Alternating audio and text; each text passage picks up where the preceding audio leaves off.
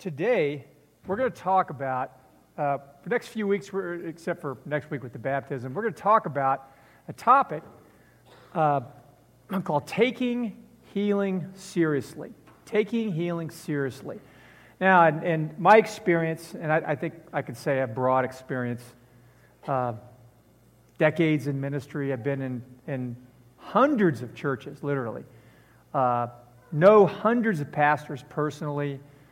Uh, I've been all across the United States and, and uh, you know, a couple other continents. I can say that in general, followers of Jesus uh, don't tend to, especially in America, don't tend to take healing very seriously. And I think there's lots of reasons for that. I'm not going to unpack everything. You know, right now, when I say healing, and, I, am speaking specifically of physical healing, prayer to God for specific physical healing, I think, you know, there's a cascade of questions and, and ideas and reactions that just start unfolding. And, and we're not going to cover all of them in, in one teaching, and we're not going to cover all of them in the next four or five weeks. But each week, I want to try to address some aspect of this. And part of, uh, if, if you go to vineyard churches anywhere, we, like, like churches, tend to have a, a liturgy, uh, an order of the service. And the order of the vineyard service tends to be worship, word, and then works. Meaning that we believe that God's real. We're not just talking about an abstraction, that we're gathering to, to celebrate a person who loves us and, and made us and forgives us and is real and so we want to welcome him. And we want to, we, because we believe uh, we're taught to welcome him because he wants to interact with us. He made us for himself, he made us to enjoy him. In fact, there's a, a catechism in uh, some parts of the church. And in that catechism, one of the tenets that they, that they stress, that they drill into the, the youth that are taking the catechism, is they ask them, What is man's chief end? In other words, what's man's purpose? And the response that they're taught is to glorify God and to enjoy Him forever. Now, enjoyment is, is a very visceral thing, isn't it? And God means for us to enjoy Him. He means, in other words, He means for us to know Him in this direct personal way. And so when I interact with people about healing, what I've found and the, there's more than five general views about healing, but I'm going to give you five general views about healing that I've come across and, and interacting with people about this and listening to people. I've, I've, I know I've read probably 60 plus books about this whole issue that deal just primarily with this issue. And I'm not, uh, there's lots more than that. I'm just saying I've, I've investigated this to a significant degree. And what I've found is that people think about healing uh, along certain lines. And I want to take five of those today and, and just introduce four of them and spend a little more time on one of them.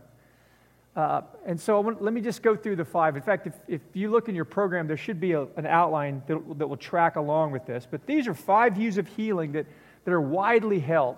In fact, interestingly, if you interact with one another, you take these notes to lunch, you'll find you probably hold several of these views simultaneously. And they're not mutually exclusive, but they are views that tend to, when you hold on to them strongly enough, or they get sort of drilled into your head, they will make you not take healing seriously. So the first view is healing is the province of charlatans and the ignorant. Uh, when you say physical healing to many people, they just go, okay. they start backing away from you. You know, have you had your medication today? They start wondering, you know, do you go one of those churches where they handle the snakes and they drink the poison? Uh, you know, where they, they, they enter the doors of the church and they turn their brains off. Uh, or were the, the, the, preachers are the guys with the white shoes and the big hair, funny suits. it, you know, it's healing is a, it's, it's become associated with something that you immediately your, your gut feeling is i'm just suspicious of that. I'm just i don't want anything to do with that. That's just ah. It, it, there, there's a sort of repulsive visceral reaction. That's one. And because you've seen some pretty weird things on christian tv haven't you i mean do you watch christian tv i, I really don't i have to admit i don't watch christian tv uh, that i'm not telling you you shouldn't watch christian tv i just find a, a things on there that are troubling. And this is why people attach, because a lot of times the things that you see around healing, weird things you see on TV. Now, you can find those things in real life too. But for some reason, it's like Christian TV just says, let's find the strangest things that we could possibly do and let's publicly air them. you know, all, day long, and then let's ask people for money to keep promoting that so we can keep doing that. I think, okay, well, and, you know, my dad helped start the first TV station in Houston, Texas, and so I've been around TV and broadcasting. You know, I was raised around it. And I, I have friends who uh, were in Christian TV ministries and big ones, and it's just part of that, you know, the, that sphere. So that healing is the province of charlatans and the ignorant. Secondly, healing only comes through medicine. Now, maybe you don't believe that entirely, but that's pretty much generally held that healing only comes through medicine. And if you seek healing any other way from God, other than just in the privacy of your room without anybody else knowing, with the curtains drawn and the phone off the hook and the battery out of your cell phone and your computer unplugged so no one knows what you're doing, you pray and say, Oh God, would you come and help me? Because some people just think that that's. Uh, you know, suspicious and weird. And, but we do know that God works through medicine. And the Bible doesn't have any, there's no conflict between medicine and prayer for healing. There isn't. Uh, some of the greatest miracles in the Bible, like when the waters were parted for Moses, it says, a strong wind from the Lord blew, or it says, a strong wind blew and, and parted the waters. So God used a natural means to bring about his end. So there's no, there's, we shouldn't, as followers of Jesus, be trapped in that either or thinking. It's not, that, that, that, will, that will trap you from, from ways that God wants to help you. So, but, but again, that look, that view of healing is God only does it through science that's pretty foolish because science has a pretty low batting average in many respects. All of us have buried friends and family members because science let them down. And I don't mean, I'm not blaming science, I'm just saying the, the best doctors and researchers know the, the limits of their abilities and their understanding. And, and, as much as we're gaining understanding every day, and, and sometimes in dramatic ways, there's still you know, limits to what medical science can do for us. But we thank God for it nevertheless. But some people say, no, that's the only way that God heals. And churches that really want to be uh, modern and places where thinking people can go need to, you know, put all their eggs in that science basket. We just go, no. We refuse to be put in that either or thinking camp again. Third, healing only comes through God's sovereign will. In other words, It's not even a coin flip. Some people think that we don't even know why God heals some people and doesn't heal other people. There's no rhyme or reason to it. It's like God has this huge, this huge pair of dice. And they don't just have like six sides, they have 27 quadrillion sides. And there's only one little facet that's healing. And he rolls them and then looks, nope, you're not getting healed. He rolls it again. Oh, look, I'm going to heal this one. That it's just, it's completely beyond our understanding. It's a mystery. And now there is a mystery to healing, the Bible describes it, but it seems like this view of healing, it's like God, if it be your will, kind of prayers. Don't pray that way. I won't, I won't go down this rabbit trail very far. Let me just go a little bit. Don't pray if it's your will.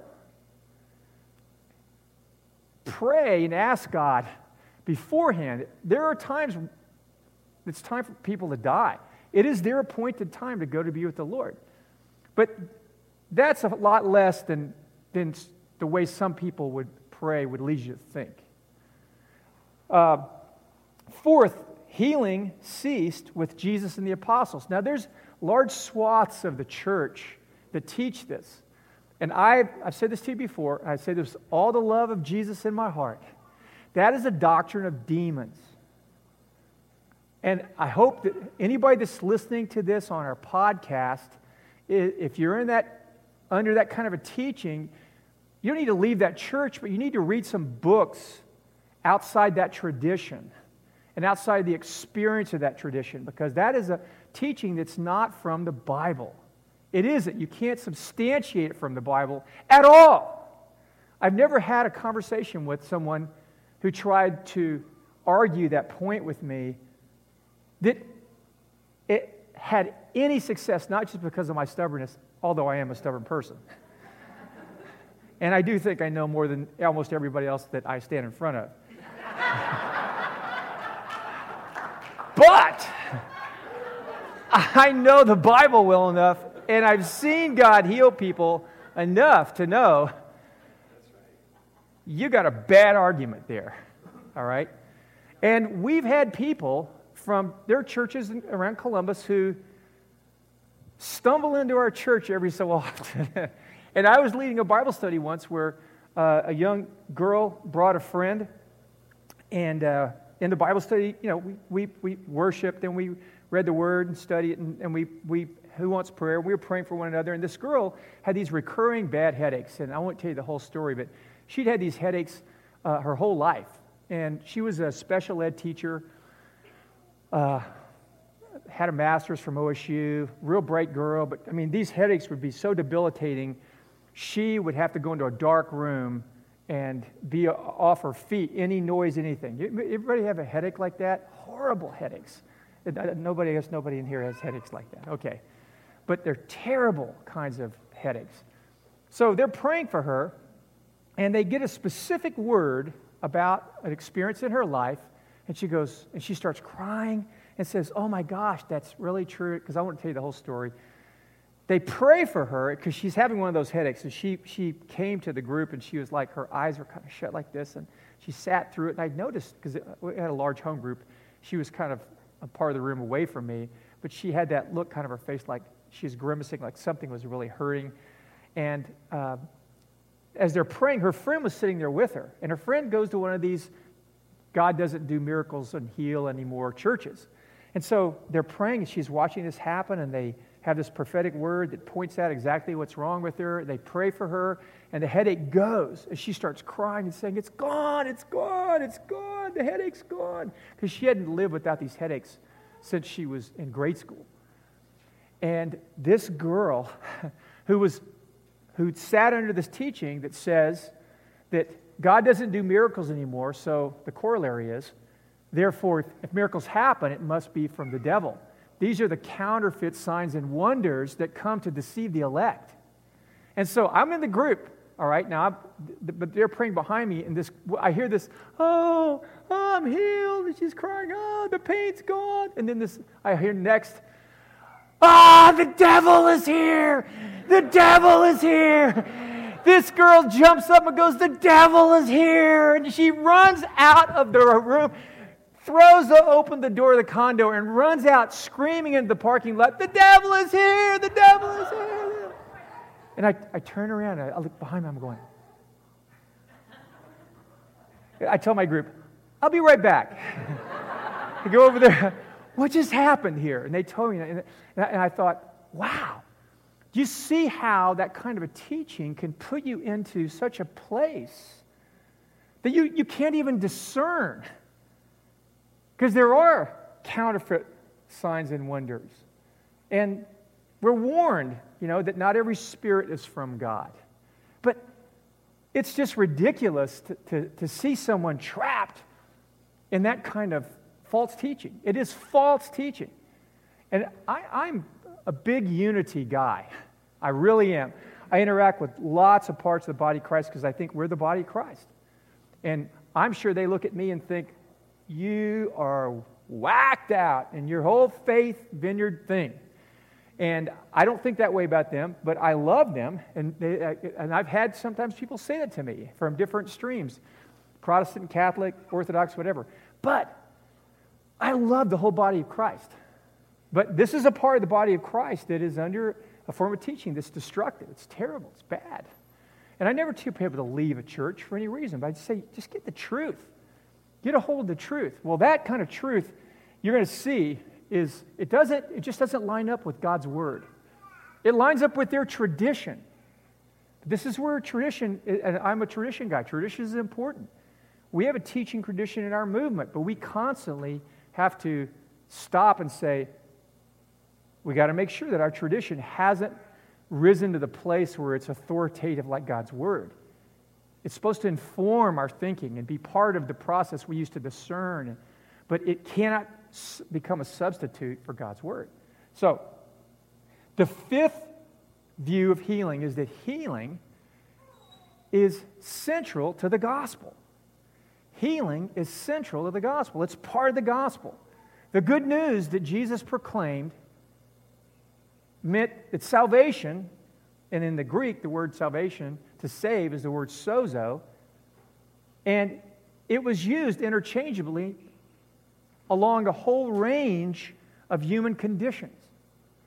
One of them being the forgiveness of sins, another being the healing of bodies. And that you'll go through the passages in the, in the Gospels in particular where Jesus heals someone, it's the same word where it says he saves and he forgives sin.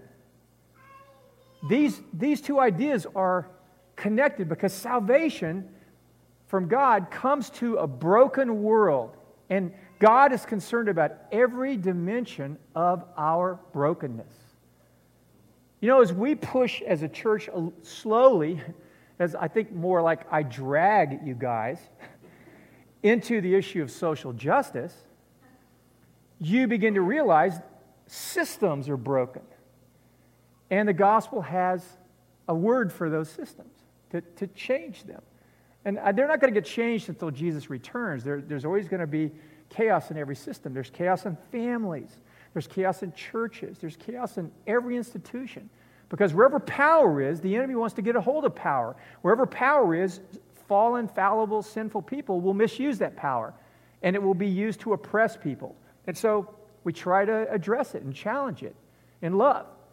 Well, physical healing is a, is a place where sin has affected our bodies in, in very tangible, painful, real ways. I could point around this room because I know you, many of you so well, and tell you hair raising stories of people in our church who've suffered through incredible uh, physical infirmities and, and are still young people in our church. And Jesus, in uh, the Gospel of Luke, Jesus began his whole public mission and ministry in a, in, a, in a, scene I want to read today because he declares this point in this passage. So if you would turn to Luke 4 with me, it's a real simple passage, real simple point. And then we're going to apply it because I think you can see it. It's, it's pretty apparent. Luke 4, verse 14. It says, Jesus returned to Galilee in the power of the Spirit. And notice that. He, he, oh, I'm sorry, he had been in the desert, tempted by Satan, and then he came out of the desert, and it says, he returned to Galilee in the power of the Spirit, and news about him spread throughout the whole countryside. He taught in their synagogues, and everyone praised him. So, many scholars say that was probably a, that paragraph described about a year in the life of Jesus. So, New Testament narratives a lot of times are compressed, and so the stories don't give you every detail or every event or every conversation or every teaching.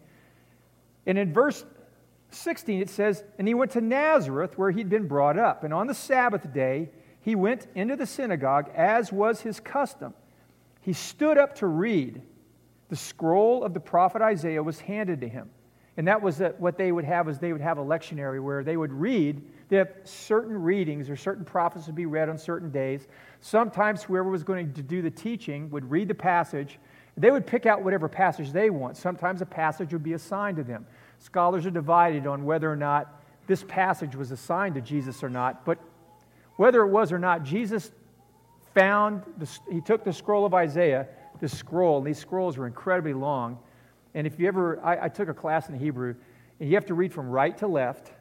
And after a while, all the letters look the same. And I can't imagine rolling, unrolling a scroll. There's no breaks, there's no punctuation, it's just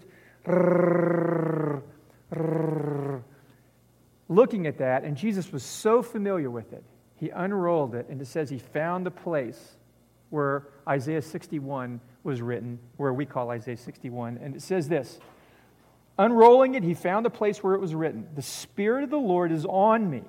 He has anointed me to preach good news to the poor. He has sent me to proclaim freedom for prisoners and recovery of sight for the blind, to release the oppressed, to proclaim the year of the Lord's favor. Then he rolled up the scroll, gave it back to the attendant, and this is what they would do, and he sat down, because whenever you were going to teach, you'd sit down. The eyes of everyone in the synagogue were fastened on him, and he began by saying to them, Today, this scripture is fulfilled in your hearing. So, what he was saying was, the mission I'm on, the ministry that, that I'm doing, is the fulfillment of this promise you've been waiting for your whole lives.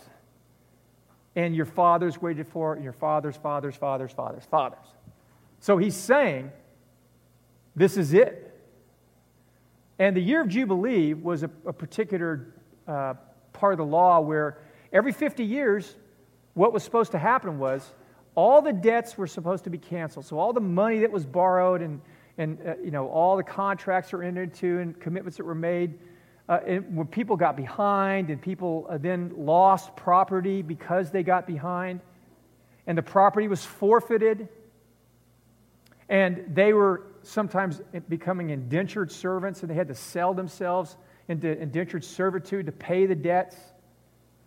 Or people were, had, had accidentally injured people and they had had to run away. There was all kinds of, of distress that people got into their, in their, in their lives, they gotten in themselves into.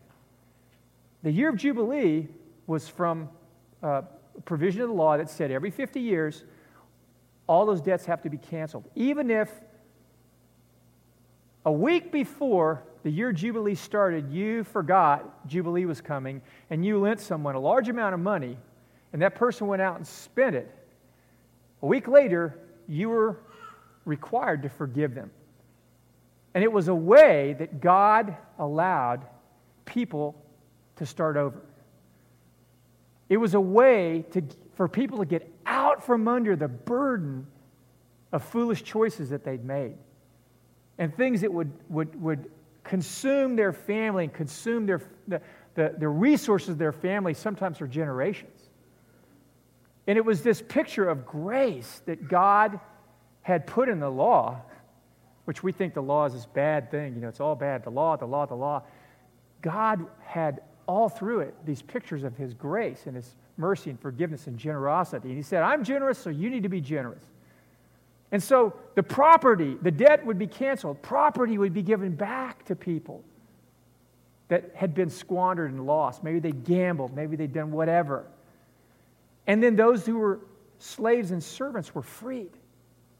And slaves are very expensive. Indentured servants were worth a lot to those to whom they worked for.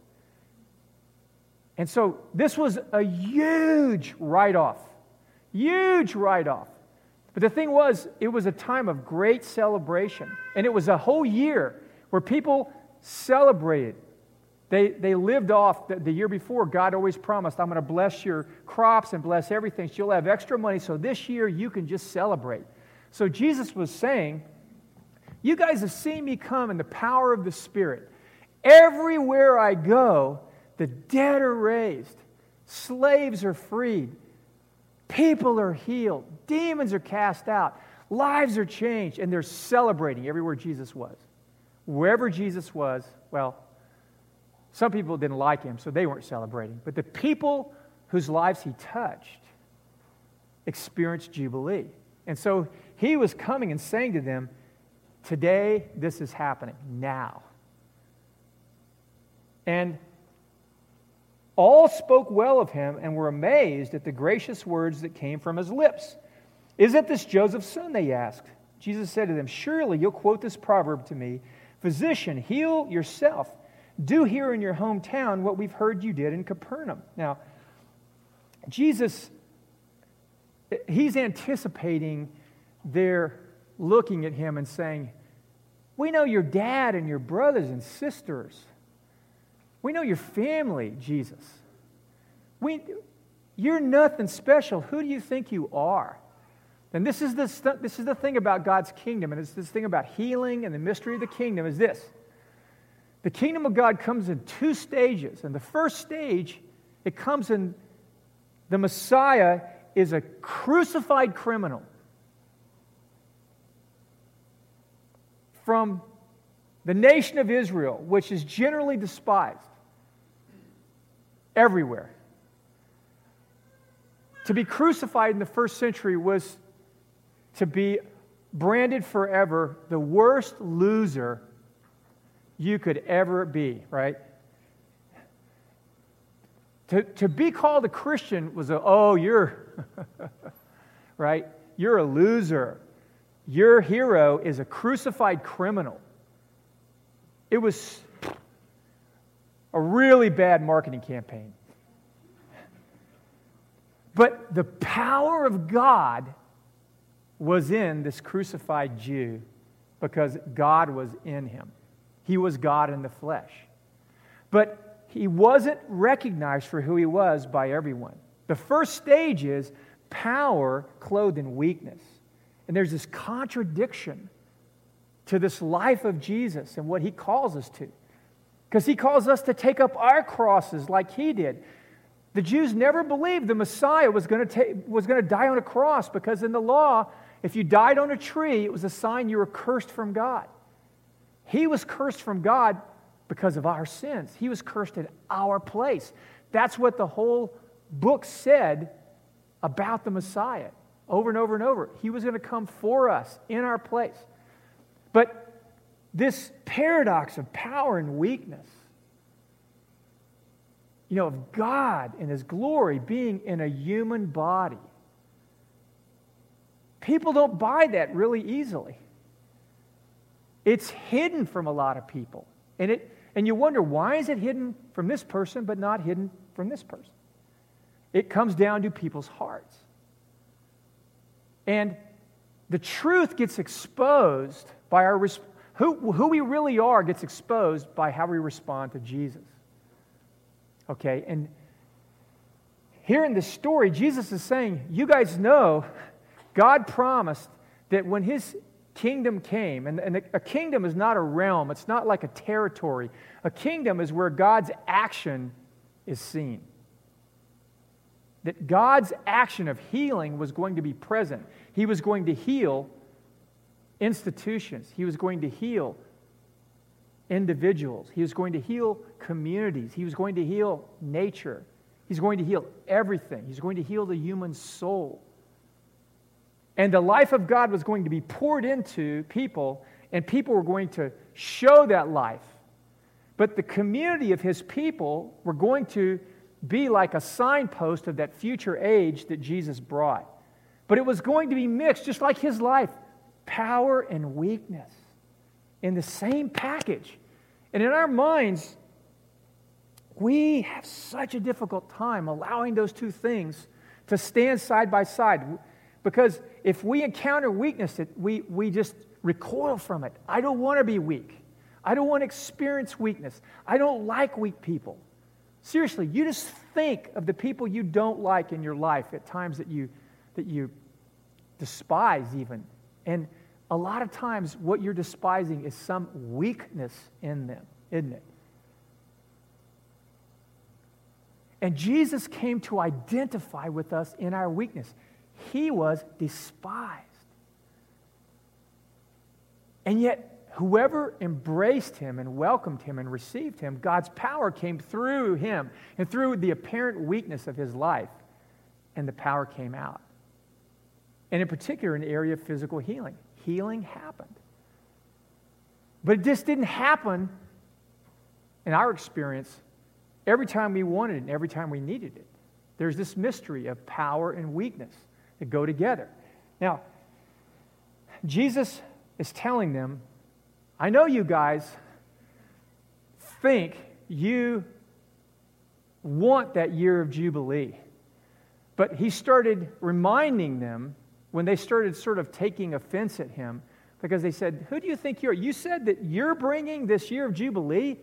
You're from our hometown. We know your brothers and sisters. You guys are, you're nothing special because, see, they were raised in the same mindset a lot of us are. Special people come out of special families, special upbringing.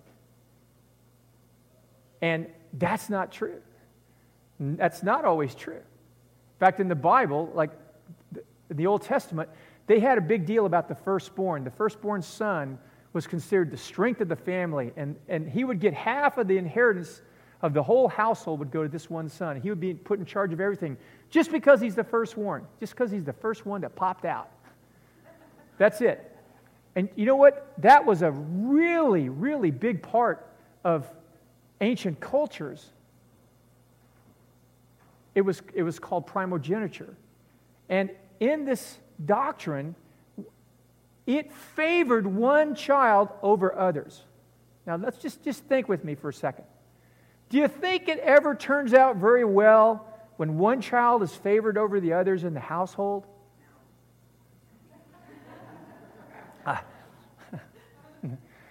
I won't follow up with a question with that one there, Sandy. I'm an only child, so I was favored. I was always on the good end of it. But if I would have had brothers and sisters, I would have felt bad for them because, you know, I, I saw it in my family. And it's a very painful thing, and it's not wise. We're not supposed to treat people that way. So, you know what God did in the whole book of Genesis? In the midst of cultures that favored the firstborn, God always overlooked the firstborn and favored the youngers or blessed them. Now, he loved all of them equally, but he would call them to do special things, the ones that would have been overlooked Jacob and Esau, Joseph and his older brothers. God's ways are different than our ways. And Jesus came along and God challenges our ways of looking at things and says, I'm bringing this kingdom into the world through, through me, through faith in me, and my life will be poured out through faith in me. But it's not going to work the way you think because power and weakness are going to be merged together into a package that you'll never be comfortable with. And so these and your response to that package really shows your response to God. That's what Jesus says next. And the, the problem is, when I read this next section, I want you to know something. The people in Jesus' hometown that were in this synagogue, they considered themselves to be people of real faith. Right? I mean, they were at church on Saturday. That, you know, the, the synagogue was on Saturday, or Friday night, Saturday. Just like us. They had a view of themselves. They were convinced that they had it all squared away. And Jesus came on the scene, and he didn't fit in their tradition. He didn't fit in the way he, they thought it was supposed to work. And so, the next thing Jesus says to them, I tell you the truth. Now, when Jesus says that, when he says, I tell you the truth, or truly, truly, I say to you, or a phrase like that, he is saying something to people who he's already recognized they don't get it. And he's trying to get their attention and say, Now, listen, You've already, pre- I, I want you to know right now, when I say this, I recognize you've already prejudged the statement I'm going to make before you've even heard it. And you need to stop and set aside that prejudgment as much as you're capable of and wrestle with what I'm going to say to you because it's not going to put you in the best light. Because for God to bring us into something better, He has to bring us out of something worse.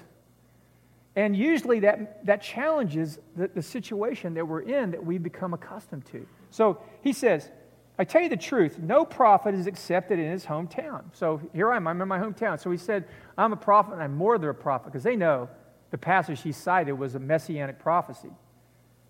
But he's saying, I'm a prophet with someone who's sent from God. He says, I assure you that there were many widows in Israel in Elijah's time when the sky was shut for three and a half years, and there was severe famine throughout the land. Yet Elijah was not sent to any of them, but to a widow in the region of Sidon. So, an outsider, a Gentile. So, what he's saying is, I'm sent to you Jews. I'm in my hometown. I'm coming with the mercy and grace of God. And you're rejecting me. You're just like the Jews in the time of Elijah who were apostate and rebellious and rejected God's truth and God's prophet. And Elijah had to go someplace where he would be welcomed. Now, he's giving him a warning here, but he, he didn't, that's not enough. So he adds to it. He says, And there were many in Israel with leprosy in the time of Elisha the prophet, who was the successor to Elijah. And this is talking about a a period of many, many years, decades of time, that Israel thought they, were, they had it all down, and they didn't. Because prophet after prophet came to them, and they didn't receive the, the prophet's word and the blessing that came with them. And so the prophet had to go outside of Israel, outside of God's covenant people, today, outside the church. And he said, in the time of Elisha prophet, yet not one of them was cleansed, only Naaman the Syrian,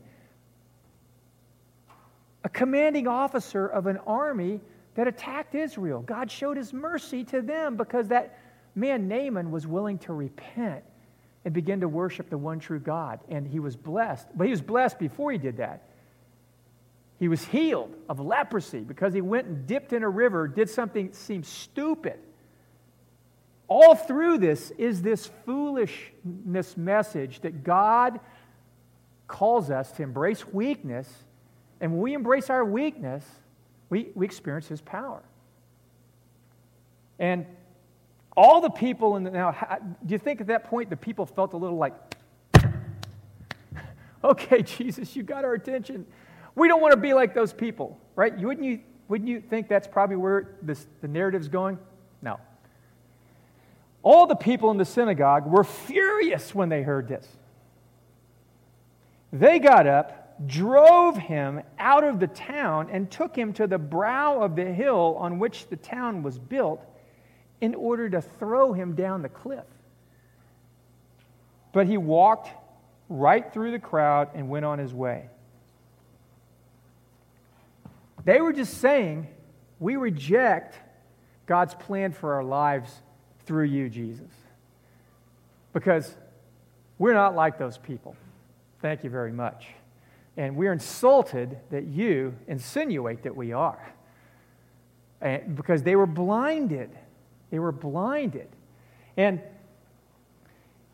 in uh, Mark, let me go, I'm sorry. There just a, a few stories past this one in Luke 5:17 it says one day as Jesus was teaching Pharisees and teachers of the law who had come from every village in, from, of Galilee and from Judea and Jerusalem in other words Jesus is getting attention. They were sitting there and the power of the Lord was present for him to heal them. And that story goes on to show that only one person got healed in that story. There were some men who had a friend who was, a, who was paralyzed, and they couldn't get into the house in which Jesus was teaching. And so they got up on the roof, they tore a hole in the roof, they rigged some lines on the pallet, and dropped the guy down in front of Jesus. And it says Jesus saw their faith, and there was this profound healing miracle happened. This paralyzed man got up. after his sins were forgiven. But there was the, the, the, the, strange thing about this story that we just read was unlike you and me, they believed the Messiah would heal the sick. They just didn't think Jesus was the Messiah. Do you see how weird our situation is? We believe Jesus is the Messiah, but we generally don't believe he'll heal. We hope he will, but most of the time we really we don't have that much expectation. We don't go to him with that sense of pursuit like those guys did who dug a hole in the roof and you know probably started a, a, a you know a, a village conflict over that. You wrecked my roof. What are you doing? To drop their friend down in front of Jesus because they knew Jesus had the goods. And so I think what, and Jesus kept coming back to his town in Nazareth, so he didn't just to write them off. God doesn't just write us off. But it says in his hometown, that same passage in Mark says, he went to his hometown and they didn't receive him because a prophet is not without honor except in his hometown. But he couldn't do any miracles there, any miracles that he'd done everywhere else, except lay his hands on a few sick people and they were healed. Now, does that not sound like the vineyard? In terms of the fruit we see? I hope you guys aren't going to like drive me out the hill here after, after this is over. or, or, or I don't know what you do, but we struggle with believing that Jesus will do this stuff. But we don't have the same problem they did, which is ironic. Now, in John 1, there's a passage, one of my favorite passages in the Bible. I'm going to read to you and we're going to close. Jesus, John was describing Jesus. It says, He, Jesus, was in the world, and the world was made through him. We were made through him, but we didn't recognize him as our healer. He came to that which was his own, but his own did not receive him. That's one of the saddest stories in the Bible. That, that if you read the Gospels, you see the same situation played out over and over and over. That God comes to each of us in His Son Jesus, and we don't welcome Him. We don't welcome the promises. Because the package that God comes in in Jesus is this package that doesn't fit our style, doesn't fit the box that we put God in. That we know you can't put God in a box, but we all do. Because we recoil from Jesus and what he asks of us. Because we think, I've got a better plan for my life than Jesus does. I got a better way for, to receive from God than Jesus' way. But the way of receiving from God is always a way where our weakness gets exposed. Do you understand that? This is the simple rule. If, if healing is central to the gospel, and receiving from God comes through the gospel, then believing has to have something to do with dealing with our weakness on a, on a number of different fronts. And so, at a given moment, what keeps us back from generally from receiving what God has for us when He comes among us is that we don't want to embrace our weakness. We don't want to depend on Him. A couple of weeks ago, when people prayed for me with my gout, which my gout went away, my gout came back. Thank you, guys. It's all your fault. No. it is so hard to receive prayer. It is. It's so hard. I have to force myself to receive prayer. I didn't get a chance. I was just sitting there, and all of a sudden, someone says, Let's pray for Pastor John. And I open my eyes, and there's like 25 people around me.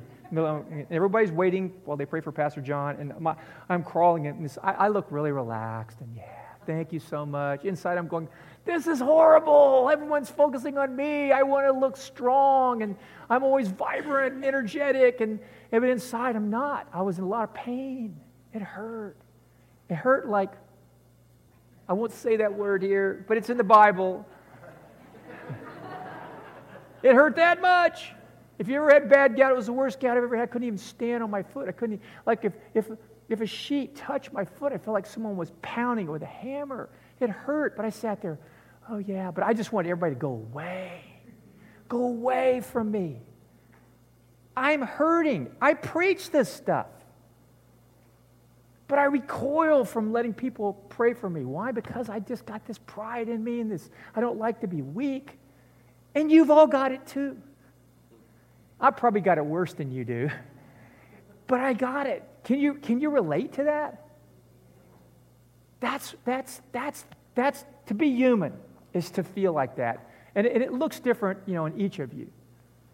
But Jesus said, if, if we welcome him, God, we're, we're welcoming God. He comes among us. He wants to work in our midst. And I believe there's healing he wants to do here today. But I think there's just a, a simple prayer that's going to take us in a direction. And, and we haven't talked about healing in a while. People, I talk to people all the time who think that that's all the vineyard talks about. We just talk about healing every single week. That's the only topic we have that we ever study. I go, gosh, it's like people who, who go, I don't want to go to church because all they talk about is money. Right? You hear that all the time here too, don't you? That's why, like, our carpet sucks. Because we just have, we talk about money all the time and we're throwing money at the building. Well, it's not true. But we need to talk about this because it's a central part of the gospel. Jesus said when he came, the blind would see. Now, we prayed for someone last week who'd lost their hearing that week. They didn't get better. We're going to keep praying for her. But we prayed for people who were born with deafness that were healed. Their ear popped open and they healed perfect. They heard perfectly. We prayed for people with cancer, and the cancer has disappeared while we're praying for them. We prayed for blind eyes to open. They've opened. But not every blind eye I've ever prayed for is opened. Not every cancer is ever healed. Not every diabetic has ever been healed. So there's this the, the ministry that we do is the ministry that Jesus gave us. And he lived that ministry out in weakness. God took on flesh and blood and was weak. But the, everywhere he went, people were amazed. They were amazed at the glory of God that was revealed because Jesus embodied this strange mixture of weakness and power. But the power of God rested on him because he emptied himself. And then, after he was raised, the Father exalted him to his right hand and said, Because my son did what you wouldn't do, he gets the most honor. He already had it, but he, he, he gets a double portion of it because of what he did for us. So, we need to pray, and all of us recognize, to whatever degree that this relates to you, that you struggle with welcoming Jesus because of the weakness that it exposes in you. And you might not even know what the weakness is. It can be called different things at different times. There's multiple layers of it in me. There is in you. But we have to recognize we don't like that to be exposed. But for God's glory to be revealed, our weakness has to be exposed. Because then it gets swallowed up in the love of God and the, and the wisdom of God and the righteousness of God. The fruit of the Spirit begins to come out of us when, when we expose our weakness. And there, these moments where we pray for the sick are the, are the most profound moments of weakness. Every time people ask me to pray for them, that's an overstatement. Many times when people ask me to pray for them because they think I have some special faith, I think, who else could I get to do this? How could I get out of this? Because it's so risky. And there's still part of me that wants to look good. It doesn't want to fail again. I failed so many times praying for people. I have some successes, but wait, 40 to 1, maybe more in terms of success to failure. 40 to 1. And it's, that's hard on you. A person like me that has a big ego, that's really hard on. and, and maybe you have a little ego. But that little ego doesn't like to look bad, does it? You don't like to feel vulnerable. You don't like to feel like, gosh, nothing's going to happen. But when we go to help people and pray for them, we're going in our weakness, but we're going in the name of the one who was weak in our sake, for our sake, but who has all power in his name.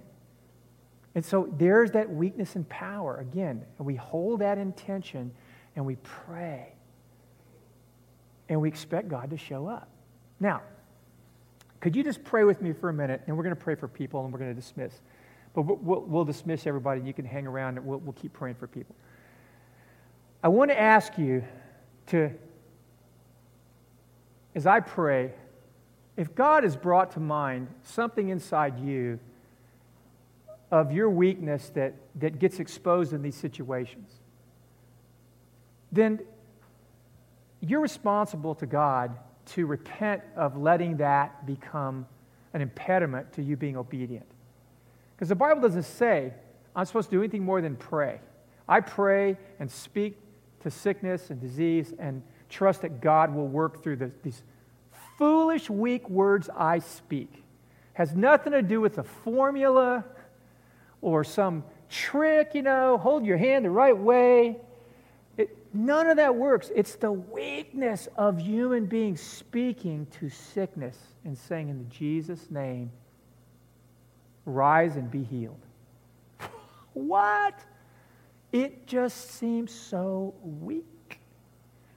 But God came in Jesus, and he seemed so weak. People rejected him, but God's power was present in him. And he's living in us, and he wants to work through us now. So bow your heads with me, let's just pray for a minute. Lord, uh, your word has shed light on a struggle we have. And we struggle with so many things. And you said to your hometown synagogue, I tell you the truth.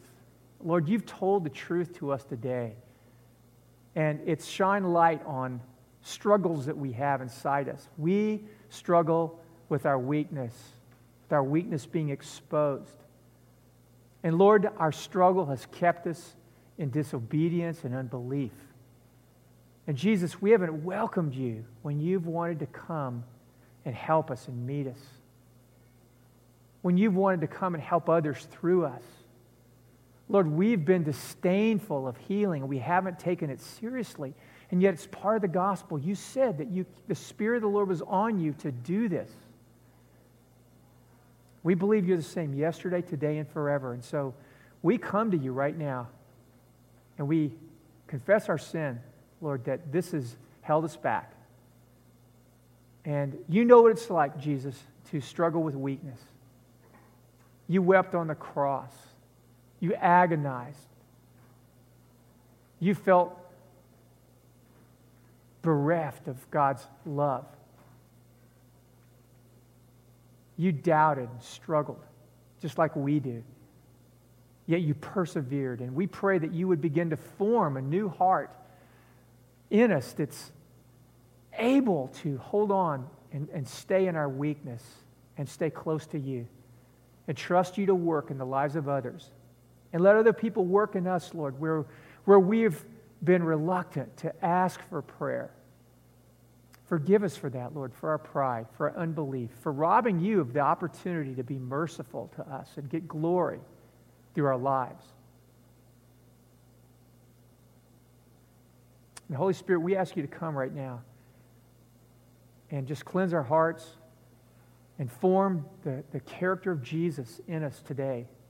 The miracle of, of spiritual transformation, of character transformation, of new thinking and understanding, of new attitudes. Just plant those seeds in our hearts, each of us here this morning. Amen. Now, uh, there's somebody here, you had a problem